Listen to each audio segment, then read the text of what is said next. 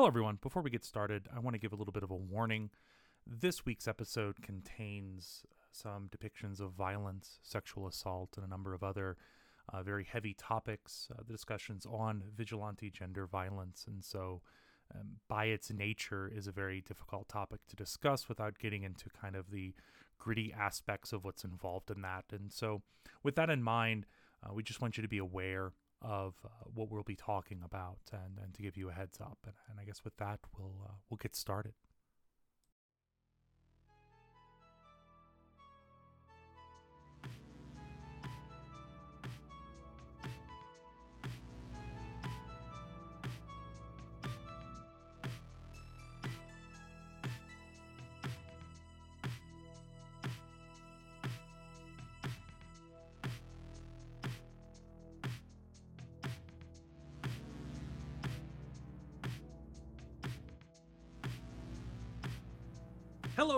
Welcome to another episode of the Psychosocial Distancing Podcast. I'm one of your hosts, Daniel Shadbourne, and with me, as always, is Thomas Brooks. Hello, hello. With us today is Dr. Rebecca Alvarez, and she's here to talk to us about uh, her book and her research on vigilante gender violence. Thank you so much. Um, so I'm really glad to be here today, and um, I appreciate the opportunity to come on your podcast. So my name is Dr. Rebecca Alvarez, and I am an assistant professor of sociology and criminal justice at New Mexico Highlands University. And uh, so what we're talking about today, the topic of vigilante gender violence, is the subject of uh, my new book that uh, came out in September of last year.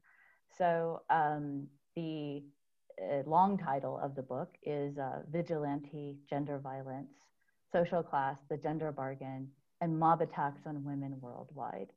And so it's uh, kind of all there in the title. It's a, a mouthful, but it's a, a, pretty complex topic, and I love to talk about it. So thank you for having me on the show. Yeah, thank you for joining us. And um, yeah, it's it's uh, sort of really fascinating because this kind of I, I, think intersects with a lot of stuff that we typically talk about. So I, I guess we can kind of start with with with an introduction to sort of what is you know or what, what is meant by vigilante gender violence and and sort of what's what's involved in kind of the, the core of the research that you've been doing. Sure. So um, probably a lot of your listeners um, have seen especially in in the last 10 to 15 years or so um, an increasing number of you know newspaper stories or, or cable news stories about uh, mob attacks that have taken place um, against women probably uh, the single most famous of these um, is uh, the attack on uh, a woman from New Delhi named uh, Jyoti Singh, who is, you might say, the sort of textbook example um, of this kind of attack. Um, and it was actually that case that, that sort of sparked my interest in uh, the topic um, because it, what happened to her was uh, especially horrific and um, was especially well covered by the media.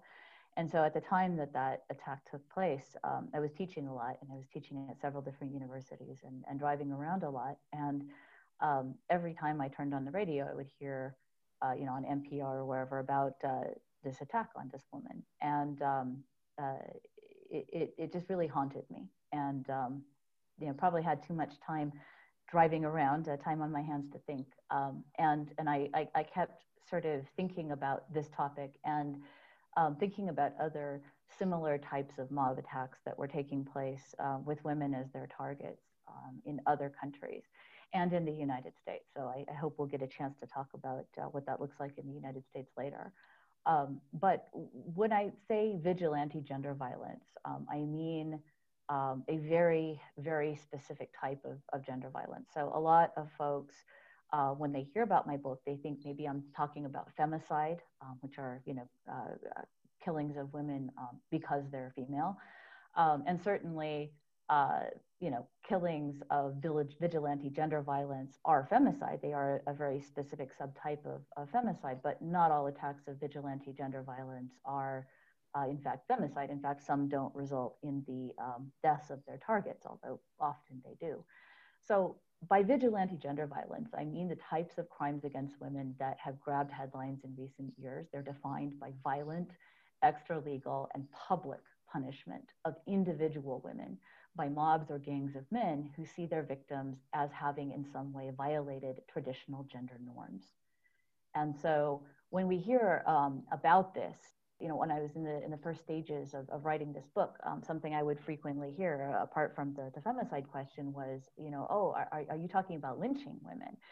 And you know, my first sort of reaction to that was was to take a step back and say, whoa, you know, that's a, a term that you know is, is very specific to the U.S. Uh, South, and it's a term that's very racialized, right? And so uh, at first I was reluctant to use that term, but as I continued writing and, and continued my research, I, I realized more and more that um, that was actually a very accurate term to use in terms of uh, these attacks on women and, and, and to, to compare vigilante gender violence to lynching because very many of the uh, same characteristics uh, are present in these kinds of attacks. So um, often the victim and perpetrator profiles are very similar if you simply substitute uh, gender for race. And so that's a sort of a, a, definition, a simple definition of vigilante gender violence. So when you say that you were adopting, you know, felt more comfortable using the term lynching because of the similarities across all of these cases, what kind of similarities are we seeing with perpetrators? Sure. So we have a lot of um, uh, research on sort of uh, profiles of a, of a typical person who would engage in lynching at the American South. And it uh, typically wasn't wealthy folks um, who were out in the streets lynching folks of color. It was um, uh, the working class, it was often farmers, it was lower middle class people, sometimes middle class people, but more often than not, um, the, the folks who were involved in lynching were the people who had the most to fear from people of color as an economic threat.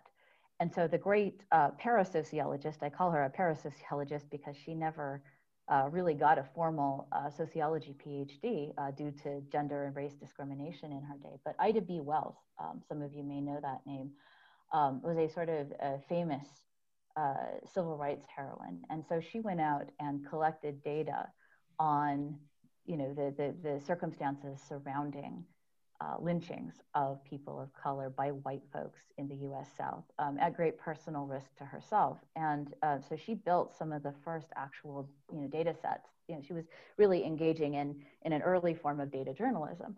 And she gathered some of the first data sets uh, on, you know, kind of who perpetrators and victims were um, in, in lynching cases.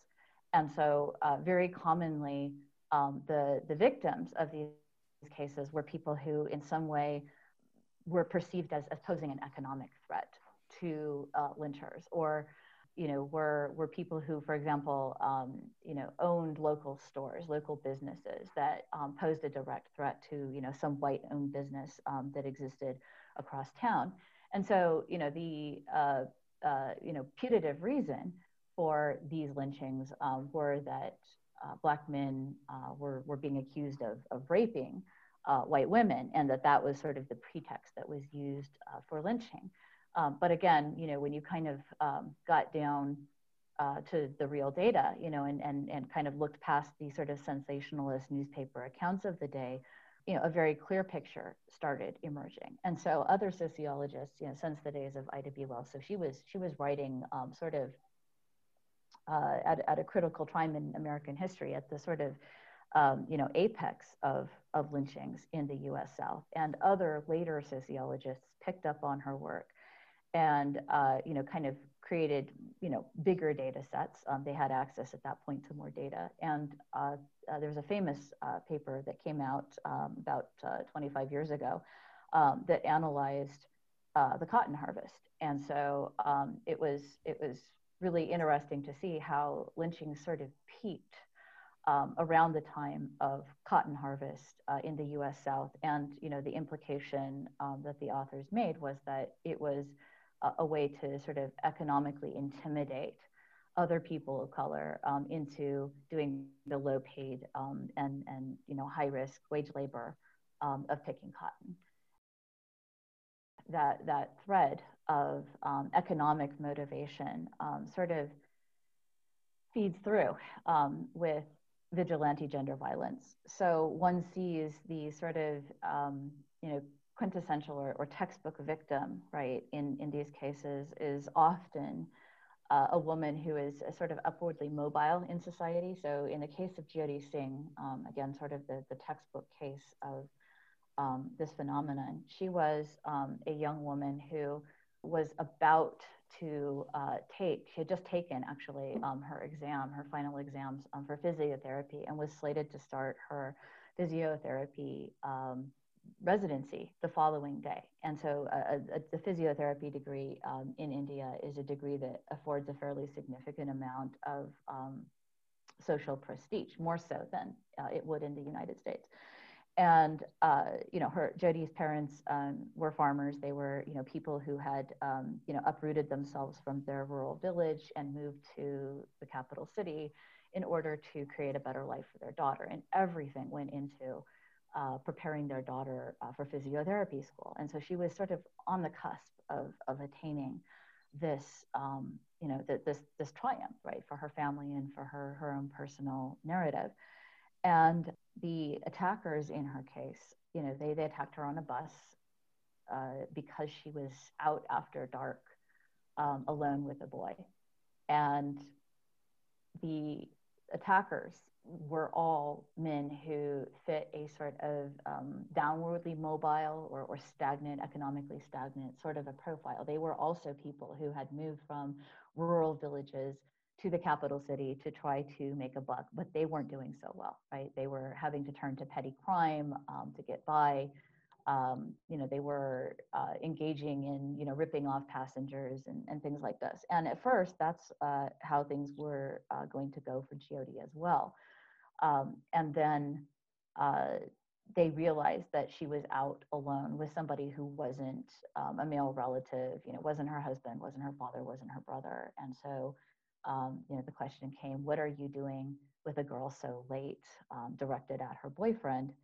And uh, then they took turns uh, gang raping Jyoti uh, until she passed out. Um, they manually disemboweled her. Um, they beat her with an iron bar, um, and they threw both uh, her and her boyfriend out of the uh, bus that they had boarded um, and left them for dead. And so, you know, what really uh, sort of stood out to me with the Jyoti Singh case is that um, both the victim and the perpetrator, you know, so clearly fit, you know, this this profile, right, of of people who, uh, on the one hand, were upwardly mobile, and on the other hand, were downwardly mobile, and so, um, you know, that kind of brings us to like the motivation. Why why would that be, you know, so similar? Um, you know, why would why would in both uh, cases where where uh, women are the target and where Black people in the U.S. South um, were targets? um, why in both cases would it be people who were sort of uh, downwardly mobile um, economically who would be the perpetrators? And so um, this sort of uh, led me to what I call the gender bargain. And what is the gender bargain? The gender bargain um, is sort of the economic explanation for um, why these killings are taking place because they're not happening just in New Delhi in India. They're not just happening um, in Afghanistan. They're not just happening in Papua New Guinea or South Africa uh, or any of the other um, sort of um, lower income countries where uh, most people think about these, these attacks uh, taking place. They're also uh, taking place um, in other forms in the United States as well.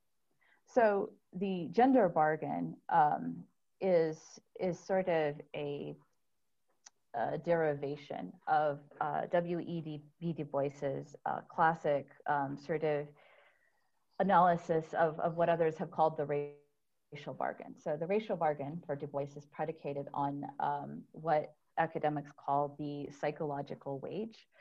And so the psychological wage is uh, simply the benefit, the sort of emotional or psychological benefit that comes from um, if you were white uh, living in the deep south um, you might be poor but you were at least mm-hmm. not black and so um, there's a similar sort of psychological wage that comes from simply not being female um, that is really there uh, for, I would say, all societies, um, and to some, uh, in some societies, it, certainly there's there's far more benefit to being male um, than in others.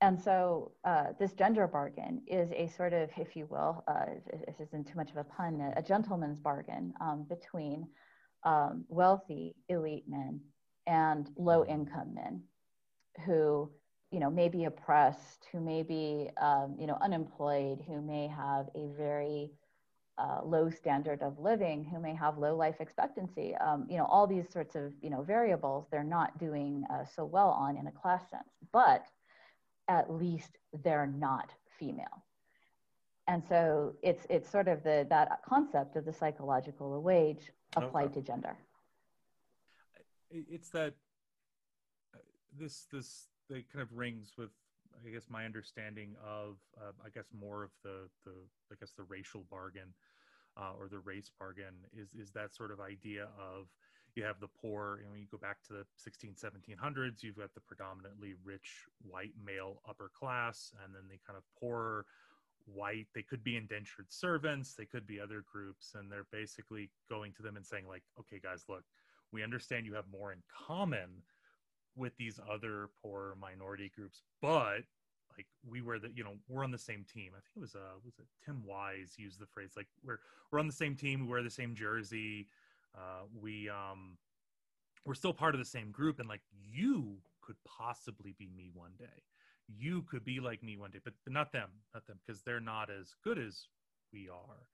And that that what, what i'm I'm kind of taking from you know your your, your story and, and and when you're talking about this with both the the racial side with with lynchings in the south and and with vigilante gender violence is it's sort of this idea of that group that maybe not white in, in other parts of the country but the male who's maybe down on their luck but there's that potential that they can get out because hey at least they're in that group that could at least they're male exactly. They're they have that they have the status of being male in a society where that's important. And so this is you know very related and and i talk about it in the book to this idea from psychology of status anxiety. Uh, you know it's it's very much you know this sort of uh, dynamic where um, what it means to be a man is worth less, right, in society. So if you look at agrarian nations, um, those those uh, uh, societies that still have an economy that's largely based on agriculture, as is the case um, still in many parts of uh, India, which is a rapidly industrializing country. Um, you know, there's uh, societal changes about what it means to be a woman and what it means to be a man um, as cities uh, and countries industrialize. And so it's no accident that um, you know, the attackers of Jyoti Singh, for example, were people who had come from the rural countryside. They were people who had been raised um, in a society where being male and not being female was really, really important, and where, you know, no matter how um, sort of lowly you are on the uh, social ladder, your your value, your social worth is is going to be more. Your status is going to be more um, as a man, and there are going to be certain things that you can do as a man that women aren't allowed to do. So there's a certain sort of psychological wage that you get from being male in a society where women are oppressed. So historically, what we see, and this is really true for all societies. This is not, you know, I'm not picking on India here. Um, it, it it is true that as uh, countries um, and societies began to industrialize, um, you know, uh, w- women gain certain rights in societies, and how fast that happens or what specific rights those are are something that's variable from society to society. But um, the sort of overarching trajectory is is upward, and you know, for some feminists, that's a controversial statement um, because it sounds like it's a defense of you know industrial capitalism. Um, it's not; it's just a fact. Um, and so, I would invite any um, feminist that you know thinks that it's you know, better to be a woman in agrarian society um, to try you know living that life for about a year. Um, it's just not. Um, it, there's just no comparison. And so mm-hmm. when you compare industrial societies to societies that are uh, very well off um, and that no longer depend on manufacturing um, to sustain their economies, post-industrial societies, you know, you, you see an even bigger jump um, towards women's equality. And so, what happens in those societies is that the the gender bargain is breached then by the state by the and when i say the state i mean the government um, so you know when when the state essentially says uh, no we're not going to enforce the gender bargain anymore women have equal rights or or you know more rights than they did before um, you know then the sort of uh, gender bargain is breached by the formal state and so in all mob attacks, you know, anywhere, Steven Pinker has written, you know, very extensively um, about this. I'm sure that you and your listeners are pretty familiar with some of his work. You know, you see mob attacks where, where states are weak, right? Where you see, um, uh, you know, states uh, not having uh, sort of legitimacy or control entirely or enforcement capability with their uh, citizens. Um, that's where you start to see vigilante groups emerge. And so what's happening here in these mob attacks where men are, you know, all over the world in economies that are changing rapidly and where the uh, status of being male is declining, you see these kinds of mob attacks emerging. And sometimes they, as in the case of Jyoti Singh, uh, who lived for uh, 10 days after her attack, they end in, in, in the death of the victim. And sometimes they don't. Um, and so we can maybe talk a little bit more about you know some of those where they don't later. Um, but the the sort of dynamic of the mob of men, and it is always men, it is never women who are involved in these attacks. Uh, uh, you know, and, and typically, um, you know, sort of men who have a, a pretty significant status anxiety that you know they're they're attacking women who are perceived to be violating traditional gender norms in some way. And that could be because you know they're wearing a short skirt in public as in kenya where um, these mobs have broken out. Um, and several other uh, uh, formerly uh, british colonized african nations um, the same thing has happened. It's not limited to kenya and then you also have um, these attacks occurring um, in other nations all over the world and in the United States. And the one sort of unifying, sort of common denominator that all of these societies have is that the uh, society is extremely unequal. So there's a very high degree of social stratification. So what that means is that when the government breaches the gender bargain, there's more for the men in lower class men in that society to lose by that breaching. Whereas you know in a country like say sweden for example uh, whose gender bargain was breached long ago uh, you know there's there's a greater degree of equality in that society. There's less of a gap between the rich and the poor. And so there's less incentive um, for um, some men to to attempt to uh, regain that status via attacks of vigilante gender hmm. violence so I guess my question is because you brought up industrialization being a large driver of the status anxiety with men with these attacks. Um, with the United States, since we've already kind of industrialized and there's been a lot of conversations about deindustrialization, is that where we see a lot of the uh, tension with the gender violence? As uh... well, that's a project. Yeah, yeah, I'm working on that right now, oh, actually. Beautiful. Um, uh, because yeah, so I mean, it, that's a really difficult question to pin down to, to, to like determine exactly from which region the, of the country, um, you know, attacks in the United States take place in. Um, I mean, clearly the perpetrators uh, in the U.S. example are people who, um, you know, by their own writing are, you know, pretty disgruntled with um, the the breaching of the gender bargain and pretty disgruntled with the rising status of women. They don't they don't attempt to hide that. So certainly the uh, sort of motivation is there, but you know, like we don't necessarily have the data on at this point on, you know, are these people say, you know, writing from, you know, uh, Ohio, right? Are they writing from the Rust Belt? Are they writing from places where um, these kinds of, of changes are taking place? I would I would guess the answer is yes, um, but that's something that at this point I'm I'm still trying to pin down. That's like kind of a a future book um, uh, kind of a, a project. Um, but certainly, we, we do know um, that they are upset, that they're angry about the uh, rise of, of women's status in society. And then, you know, they, they see it as a zero sum game where, you know, their own status has to then decline um, because women's uh, rise. And uh, we know this because um, these people are carrying out their attacks in a, in a sort of uniquely post industrial way, and that is in the online world. Mm. So, yeah, sorry, go ahead. Oh, yeah, no, that's what my next question was was what is going on in America? Because I don't like come to mind like physical mob violence has not come to mind here in a while.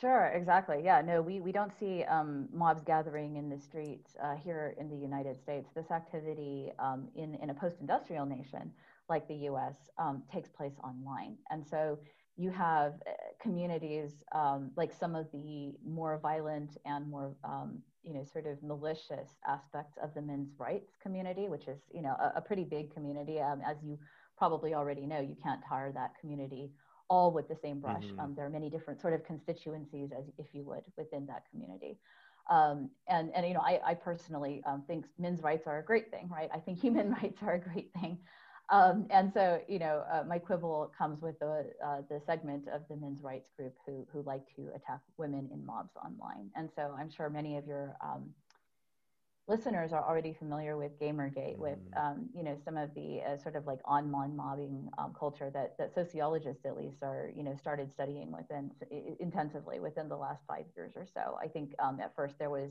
uh, certainly in my discipline, so I'm a sociologist, um, there was, you know, a sense that well, maybe this isn't something that we need to take too seriously. This will all blow over. This is a joke. Um, and so, yeah. And then so that, sorry, Daniel, go ahead. Oh, I was going to say, not quite.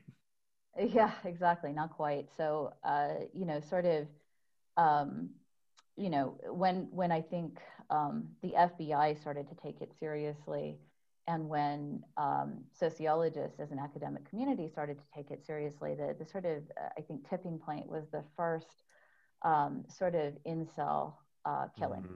And so some of you guys already know that, you know, the online community, men's rights um, activist community um, in the U.S. is is is quite broad. In fact, I don't even want to call it the men's rights uh, community because that's not really accurate. I, it's sometimes been called the man over. Yeah, the and red so, pillars. Yeah, yeah, exactly. The red pillars. Uh, so I spend way too much time online um, listening to red pillars um, and I'm so sorry. documenting them. Yeah, you know, it is actually fairly bleak. Um, it is almost as bleak as as as the mob killings, um, in doing that research. Um, and I say that because you know, sort of that that community, the red pill community, um, is so uh, almost uniformly very hostile toward um, the idea of women gaining any kind of status in society. Um, and, you know, kind of like what their specific complaints are tend to, to vary from community to community, but there are, you know, several sort of uh, segments of the manoverse that sort of overlap with one another. So it's, you know, it's the red pillars that you mentioned, but it's also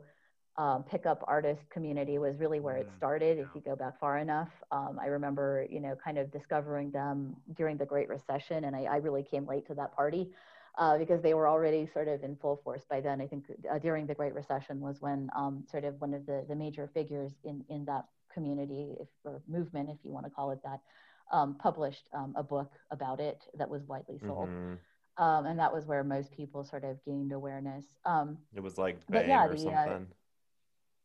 Yeah, yeah, right, right. That's one of them. So, so um, there was, uh, you know, kind of this uh, sort of feeder effect, if you will, um, among these communities, one into another. And so, you know, uh, you know, guys would start with, um, you know, maybe they uh, felt like, you know, they needed to to like polish their game or that they didn't have any game, and so, you know, they would join the uh, pickup artist community, and then they would sort of get fed gradually over time. When those tactics didn't work for them, they'd end up um, in the incel community. Mm-hmm. And so, probably many of you already know incel is uh, internet shorthand for involuntary celibate. And so um, it's folks who, uh, not to put too fine a point on it, think they can't get laid. And I say think because, uh, in fact, probably many of them could get laid, but um, the uh, hatred uh, of women and the negative attitude, um, and and frankly, honestly, probably in many cases, mental health problems, um, do keep many uh, folks in the incel community um, from getting laid and so um, that was actually what happened with uh, Elliot Rogers. Mm-hmm. And so um, that was the sort of tipping point I was referring to earlier with where uh, society and the FBI and you know sociologists um, started taking this this community more seriously because um, he was sort of whipped into a frenzy by this mob community online. So these were people who were telling him, you know, man, I wish I could just go out and kill all these women and um, you know, uh, I hope you do it one day, man, you know, kind of a thing. And so, you know, there was this sort of like um, online talk about it Um, and eventually he went out and he did uh, kill a number of uh, women and men um, near uh, Santa Barbara. Mm-hmm. And, you know, he became the first sort of, um, you know, uh, you, you, might call him, uh, you know, gender, you know, vigilante killer, right, in a sense, in the United mm-hmm. States.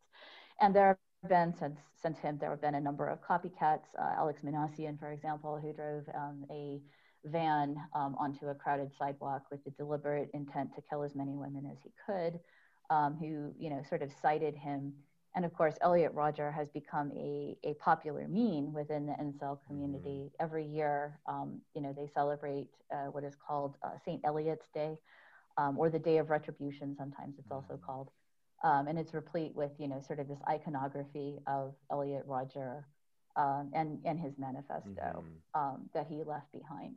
And so um, in the United States, you know, it's rare to see that sort of bleeding over where, where there's actually, you know, sort of real world violence. But there are many, many women who, um, for example, are, you know, too vocal or perceived as being too vocal um, in, in online public spaces um, or, you know, particularly within the gaming community and the tech industry, um, who will be mobbed by online groups of men and um, you know have their information doxed at the very minimum or um, sometimes you know their places of business will be um, attacked with like denial of service attacks and the threat is you know if you don't fire this woman then you know we're going to shut down your business mm-hmm. which you know in some cases in the tech industry you can actually do that right you can actually really hurt someone's bottom line um, by um, you know engaging in those kinds of attacks in mobs mm-hmm.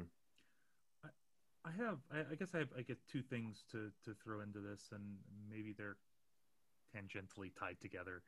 Uh, but but on one hand, I mean, we've we've talked a little bit about you know the nature of that that loss of you know, uh, psychological capital, cognitive capital, uh, the the wage, the psychological wage, yeah. Yes, um, and and that's you know to to to me it, it thinking about this kind of beyond just that baseline. So you have like, well, at least I'm male in a society where I'm kind of on the bottom rung because a bunch of other economic factors are going on that I don't have a whole lot of control over or and that, that that could even extend into kind of a perception of that as well and so you could have middle class or we'd consider middle class to middle to upper class individuals who while they may be doing all right economically, there's still that perception because of these online groups, like the incel community, these certain aspects of the men's rights activist communities.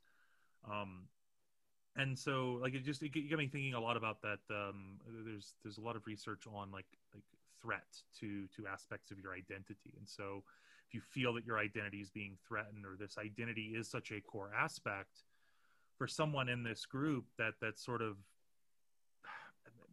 mental perception of at least I'm male becomes such a strong driver because they have kind of nothing else that they're focusing on. Or if you don't have the job, you don't have this relationship, you don't have these other aspects of meaning. And and so it's just that well, at least I'm male. And so that that aspect of male identity becomes so prevalent, so powerful that any threat to it is likely to be met with some sort of backlash, um, some sort of reaction because it it's he says it's a psychological wage. It's psychologically painful for them to have to, you know, because that I mean, there's a lot of I guess cognitive dissonance that comes in into play with that. That that if they're if at least I'm male isn't good enough anymore to get me through my day because hey, it turns out there's other people that have plenty of the same rights that I do or should have the same rights or I have to maybe say that they have the same rights with then challenges that aspect of me being special because of that that, that it almost mm. it's almost like triggering or priming that kind of reaction yeah absolutely and i think i think you make a really good point there um, because in the United States, at least, like the spheres where women are most likely to be attacked um, are, you know, not like necessarily me going on to Facebook. Although, you know, most women, you know, public intellectuals will, you know, tell you that their their comments on social media are typically significantly more negative um, than they are for male public intellectuals. Um, that it, as a generality.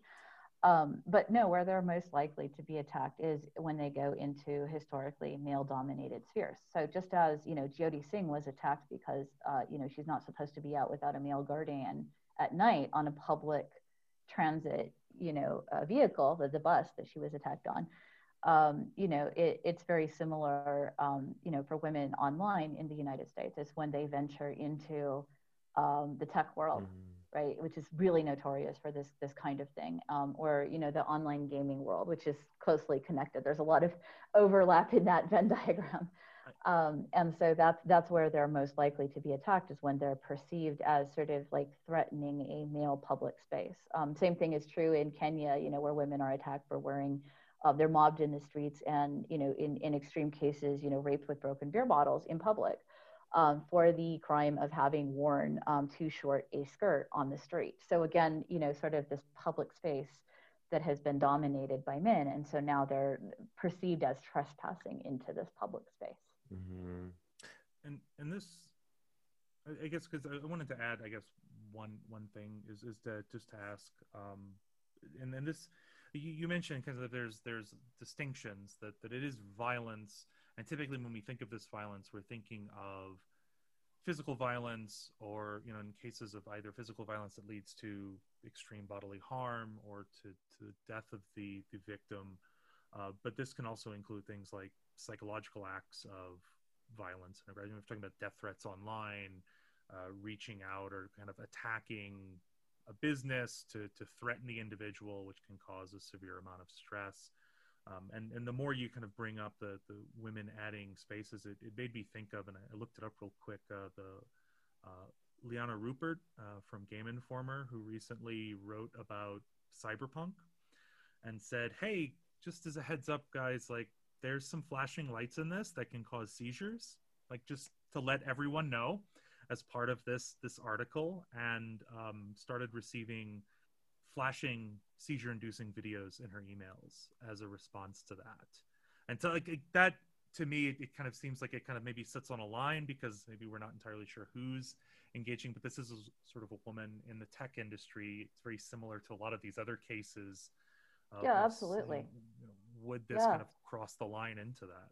Yeah, there was a case um, that occurred, you know, around the time of Gamergate that to me is like a textbook example of, of what you're talking about. And so um, that was the uh, feminist uh, Anita Sarkeesian who mm-hmm. um, sort of um, stepped into the fray, as it were, yeah. online and, and regretted it. Um, there were a number of things that happened to her, but like kind of the, the one that was most in line with the example you just gave um, was that uh, somebody created a video game um, uh, with you know her face, sort of a crude video game with her face pasted in, and the game was called Beat Up Anita Sarkeesian. Yeah. Uh, was the name of the game, and and so you know you just like punch this this character, um, and that was that was the game. So um, you know that that that kind of thing. Um, you know, it's it's easy to to write it off like as a sort of one off or like a crude sort of you know prepubescent, sort of very juvenile kind of an attack. But um, you know, when they're you know sort of um, all the time and every day and they're they're prevalent, um, you know, they sort of do add up to a form, I think, of psychological warfare. I would say I would use the term um, psychological vigilante gender violence over time. Mm-hmm. I wanted to bring up one thing that you mentioned earlier that there's a perception that women's rights is a zero sum game for these men. And, you know, we've talked a lot about, you know, industrialization and colonization and deindustrialization and we even call it the psychological wage. And so i wonder if the is this a uniquely capitalist kind of framework that we're thinking about rights and our demographic status? Because if you think about like within this capitalist logic there is a zero sum game going on whether or not you get your money or not. You know you either get the job or you don't Absolutely, and that was the same sort of capitalist logic that underpinned the, you know, sort of W.E.B. Du Bois's uh, observation of, of the racial bargain, right, and the racial psychological wage. Um, there really was a zero-sum game going on, and I think it's very telling that these kinds of attacks don't take place um, outside of capitalist countries, and they uh, take place, you know, sort of, um, you know, in the context of extreme social stratification. Mm-hmm. So you know, one of the places in the world where these attacks are the worst, and we haven't really talked about it at this point, but uh, it is actually South Africa, which has the greatest gap between rich and poor of any country in the world. And of course, that's a legacy of uh, colonialism, as you mentioned. um, and the sort of uh, you know extreme forms of, of capitalism that um, go largely unregulated um, in that economy. It's both things put together, mm-hmm. and so like what actual form the, the violence takes is is often very culturally specific. Mm-hmm. So in Afghanistan, um, it's often stoning, and you know people think that that's like you know something the government does, but it's not. It's something that you know people um, do on the street um, in their communities. You know, if you go to Papua New Guinea, it's gang rape. Um, if you go to uh, South Africa, it takes the uh, form of, of what is sometimes called corrective rape. Um, so corrective rape is um, allegedly an attempt to quote unquote turn uh, a woman who's lesbian, um, and specifically a butch lesbian woman, into somebody who's straight. And um, of course, uh, this is alleged to be possible through gang rape. So, you know, that's the, the culturally specific form that it takes there. But you don't see corrective rape taking place in uh, Bolivia, for example. And so in the book, um, actually, I, I uh, offer up um, both Bolivia and the pre Bolsonaro um, Brazil um, as example of examples of countries where you you actually have all these social factors um, in place where you would expect to get vigilante gender violence. So you um, historically both Brazil and Bolivia had very very um, you know uh, high Gini coefficients, meaning you know the the gap between rich and poor, right? The the, the higher that number is, the um, bigger the gap. And so they they were like actually Bolivia in particular was was at South Africa levels at one point. So, you know, why didn't we see vigilante gender violence breakout? I would argue that it's because, you know, over the last um, 10 to 15 years, actually, in the case of Bolivia, really over the last 20 years, the trajectory of that inequality was downward. So, in other words, things got way more equal as opposed to less equal, mm-hmm. right? And and so at the same time that the government was giving women more rights and enforcing their rights, they were also decreasing social inequality. Mm-hmm. And so um, I'm very interested at what's happening in Brazil right now um, under the new government because, of course, it's on a very different trajectory now than it was, you know, a couple of years ago. And um, so I'm still still watching to see what happens mm-hmm. there. Um, but Brazil, to a lesser degree, had the same story where through a series of um, uh, it, it's called it's called the uh, Bolsa Familia, um, is the transfer program from uh, it's, it's literally a, an income transfer program to poor people um, in Brazil. And um, through that and other programs, um, Brazil also, while it's still a highly unequal country, has managed to make that overall trajectory, you know, sort of go downward. Um, so that in both of those nations, we have not yet seen vigilante gender mm-hmm. violence breaking out. Do we know about uh, Vietnam or Cuba? Oh, that's a that's that's phenomenal. Um, yeah, Cuba is kind of tough, right? Um, and uh, but I, I I have not seen any data on vigilante gender violence um, for either of those countries. Now, part of that may be because, especially in Cuba, uh, it's difficult to, to know you know how accurate data is. Um, sometimes that, and in fact, that's really true with all countries, right? Mm-hmm. So you know, there's there's there's certainly a, a, data issue there in terms of you know how how accurate um, is that data. Often, you know, governments will um, you know kind of massage statistics in order to um, represent values that are favorable to themselves. So, you know, all of it really has to be taken with a, a grain of salt. And in fact, that's the case with the um, Gini coefficient that I referenced um, earlier. A lot of folks don't realize that a lot of countries have just kind of stopped reporting that in the last 10 years. And so a lot of the Gini figures we do have are, are pretty outdated at this point. Um, and so I think part of that is because the overall trend everywhere is upward, yeah. right? So societies are becoming more and more and more unequal, and governments are realizing that, oh no, we have a problem. Um, and we don't want people to know how, how bad this problem is. And sometimes it's like a deliberate decision where they just say, okay, we're not going to report anymore. And then sometimes they substitute, um, you know, one measure for another. And, you know, again, sort of, uh, you know, what we would say at least juke the stats, right, in mm-hmm. criminology. Right they'd have to do something if they reported it. yeah, least... exactly. Or, or, or they can also be compared to one another reliably. So, for example, a country like um, Nigeria, which you know hasn't reported that data in a very long time, can uh, say, "Oh, well, you know, you can't compare us to South Africa because you know that data is like 10 years old at this point. So, you know, like what we're trust us, we're doing much better now." Mm-hmm. So, I, I, guess as a last thought, um, and and we, we then we can sort of wrap up is what's what's the future of this research look like? But we, we could also maybe add like like what's going to be the future of awareness or reduction and, and maybe kind of a hopeful outcome. Um, and and if not, if if things look like you know, we're talking about bigger gaps between the rich and the poor, um, bigger perceptions of the loss of that psychological wage you know where does where does the future of this I, I, guess go i mean does it does it then also move i was thinking as you were talking does this then move into discussions that we're having now um, with kind of like anti-lgbtq movements or um, the the kind of radical anti-trans feminists Sure. So, I mean, I think the future of this research is, is at this point raising the alarm. So, I was actually horrified when I started uh, researching that that nobody had sort of thought about this before. Like, I this is actually the, only book still out there uh, on the market that covers um, mob attacks on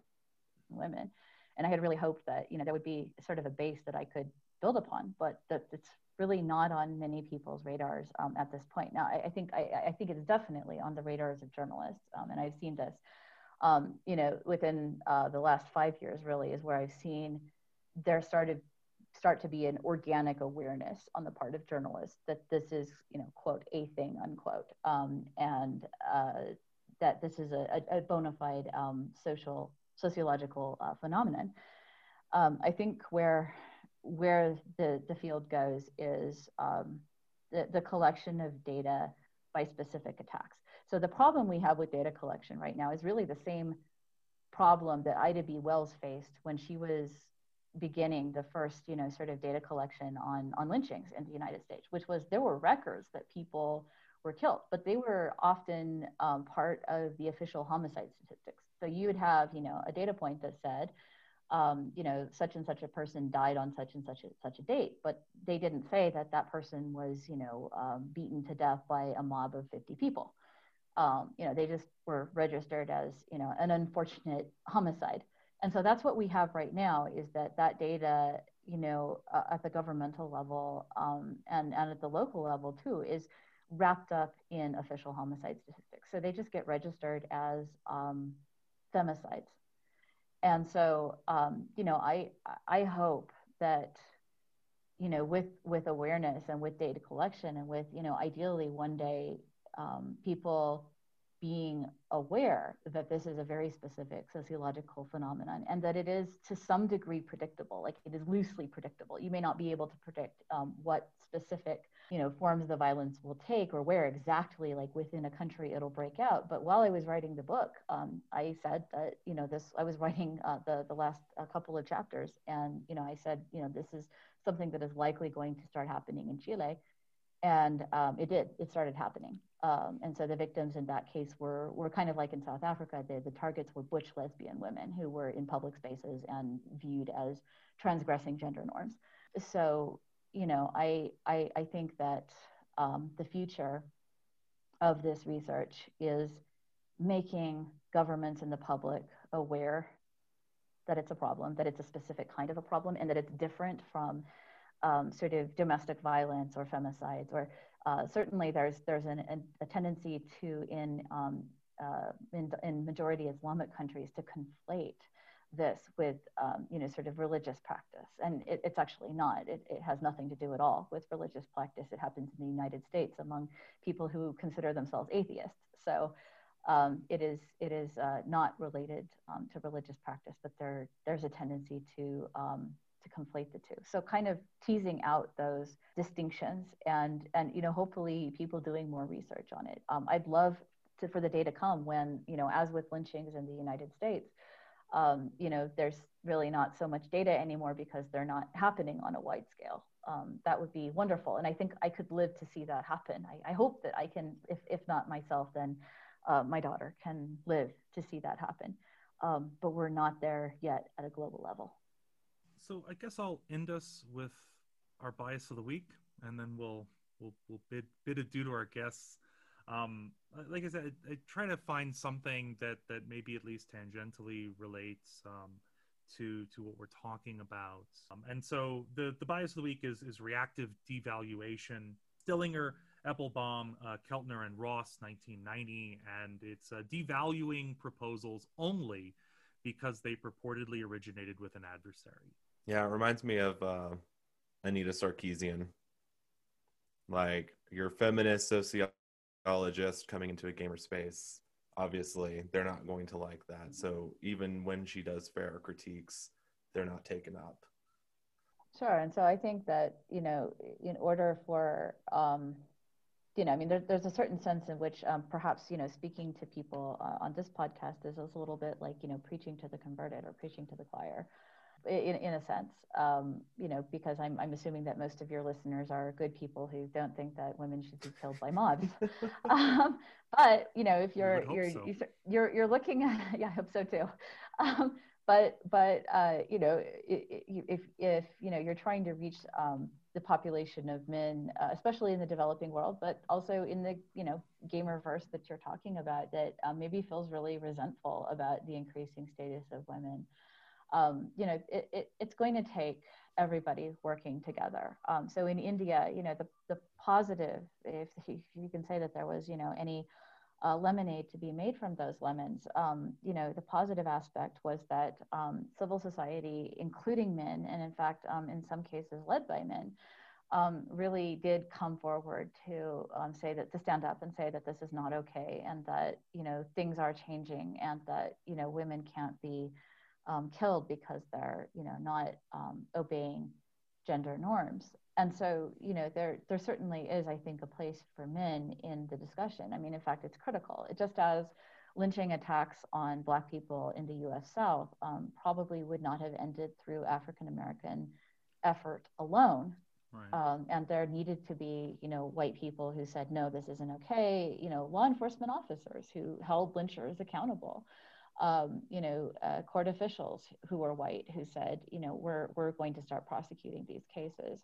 Um, you know, it there it has to be everybody. Um, it's not something that I think women can do on, or should have to do on their own. Mm-hmm. Um, and I think there there's very definitely um, a place for men um, to do some of this research as well. Great. Yeah. No. Thank you so much for coming on. I really appreciate you. Um, we like flirting with sociology on our psychology podcast because we always have just fantastic conversations. Um, we will definitely link your book in the description as well. Yes. So people can get a hold of that. The only uh, vigilante gender violence book on the market. yes, it is the only mob attack book on the market too. So thank you so much for that. I appreciate it. Uh, you can read the first chapter for free on Amazon if you like. Oh, beautiful! Yeah, absolutely. So yeah, thank thank you again for joining us. Thank you both so much. I appreciate the opportunity to speak to you. Mm-hmm. Right. And so I, I guess with that, we'll we'll bid our listeners adieu. Goodbye.